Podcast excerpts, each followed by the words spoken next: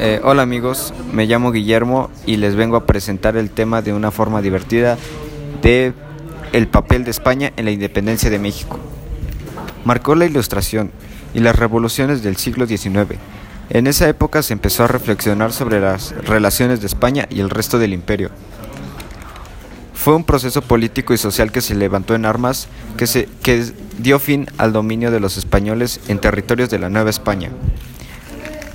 Los, las reformas borbónicas que sumó a la crisis económica en la Nueva España, también por otro lado, la ocupación francesa de la metrópoli en 1808 hizo que la Nueva España entrara en crisis económica y política.